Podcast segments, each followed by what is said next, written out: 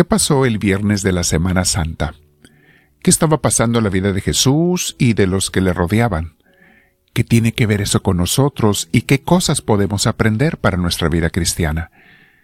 Mi hermana, mi hermano, te invito a que hagamos estos diez minutos con el Señor, con misioneros del amor de Dios en estos días santos, en que te invito a que no faltes si estás comprometido en una buena iglesia, no faltes por favor, todos los domingos, pero también estos días santos en especial. Los que viven en el sur de California y no están comprometidos en una iglesia, les invitamos a que nos acompañen en Tustin, California. La dirección se las ponemos abajo para que sean parte de una comunidad donde hay crecimiento espiritual con la espiritualidad carmelita. Están invitados mis hermanos. Bueno, vamos a orar este día, dedicárselo al Señor. Todos los días debiera ser así, pero en especial estos días. Te invito a que te sientes en un lugar con tu espalda recta, tu cuello y tus hombros relajados. Vamos a respirar profundo, invitando al Espíritu Santo a que entre nosotros. Dile Espíritu Divino, ven a mí, te lo suplico, tú guíame, inspírame todos los días de mi vida y que no falte en estos días santos tu inspiración divina. Quiero no solamente a la hora de acudir a mi iglesia, sino todo el día estar pensando en ti, en lo que pasó cada día, Jesús. Quiero vivirlo como a ti te gusta, quiero aprovecharlo para crecer espiritualmente. Ayúdame, Señor, te lo pido. Bendito seas.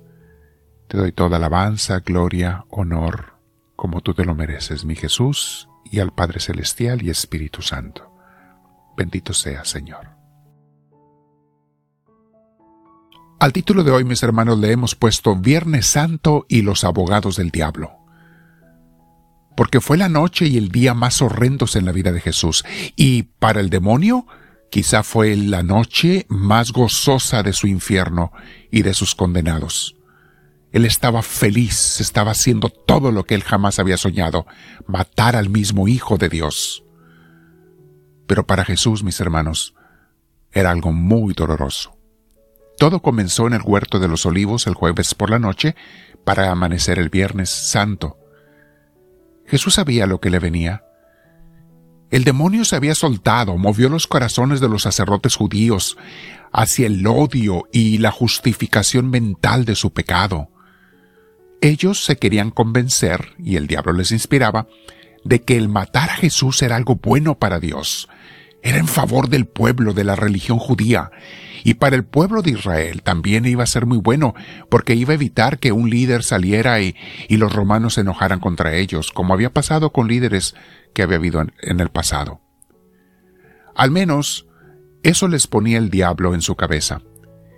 Y a ellos les convenía pensar así, porque se quitarían de encima a alguien que consideraban una competencia, una molestia, ese Jesús era alguien que abría los ojos de la gente, un profeta que venía a contradecirlos en su forma de manejar la religión, que a ellos les daba mucho prestigio, dinero y poder.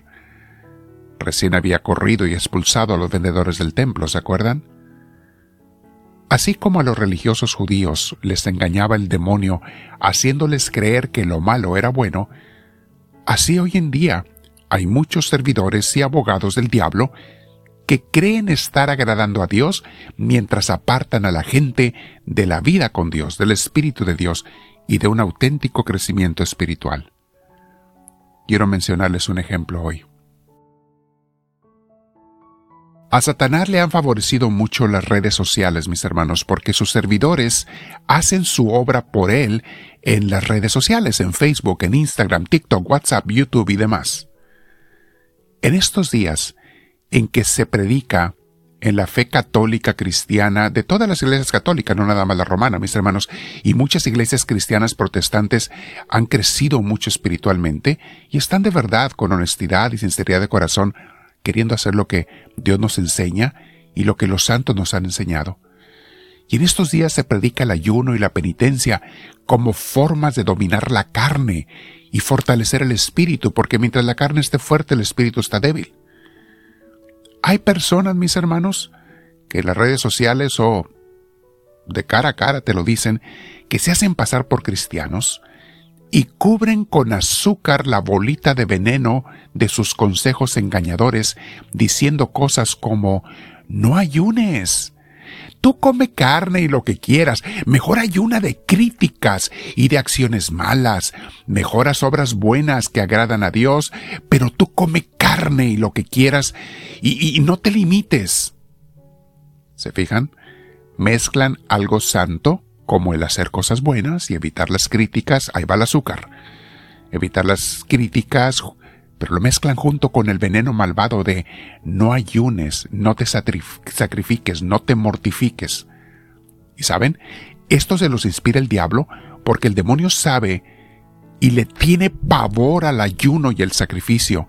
Sabe por experiencia de miles de santos con los que ha tratado de tentar y no ha podido, a través de la historia, él sabe el demonio que quien controla la carne por Dios, con sus instintos y deseos, controla también el pecado por el mismo amor que le tiene a Dios y la fortaleza espiritual que recibe con el ayuno y el sacrificio. Recuerda algo, mi hermano. El que no deja de tragar no deja de pecar. Y lo digo una frase que se me ocurrió decirles, para que no se nos olvide la enseñanza. El que no deja de tragar no deja de pecar. Su espíritu está débil por la falta de sacrificio, esfuerzo y mortificación. Y no tiene la fuerza para dejar de pecar, para no caer en la tentación. Si no, nada más observa las vidas de esos que te mandan esos mensajes diciéndote que no ayunes. Nada más obsérvalos, a ver si te están dando ejemplo de vida cristiana. Y no quieren ayunar porque tampoco quieren dejar de tragar y de pecar.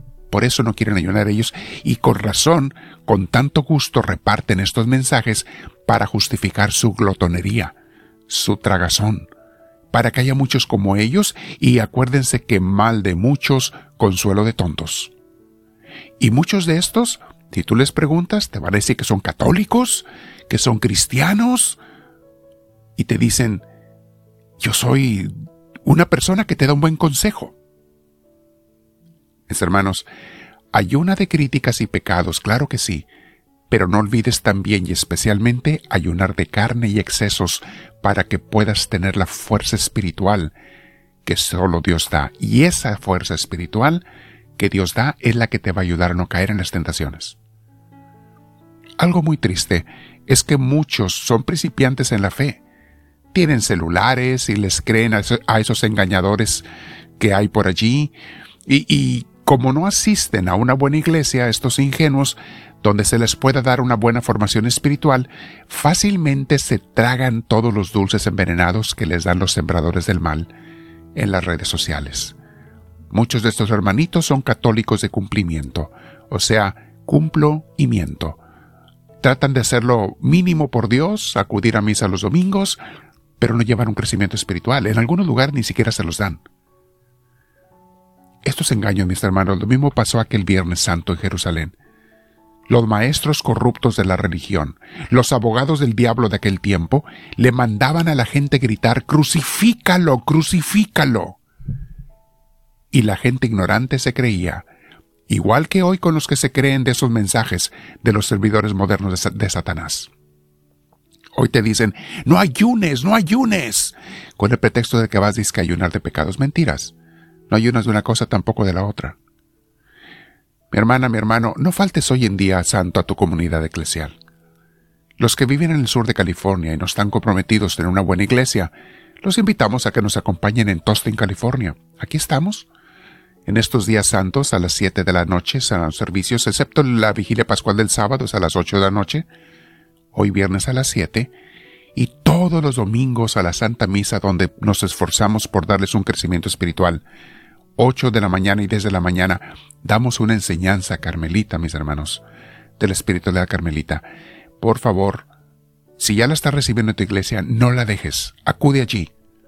Si estás en una comunidad que se juntan en casa, tenemos comunidades en casas en otros estados que llevan a crecimiento allí, allí llévenlo.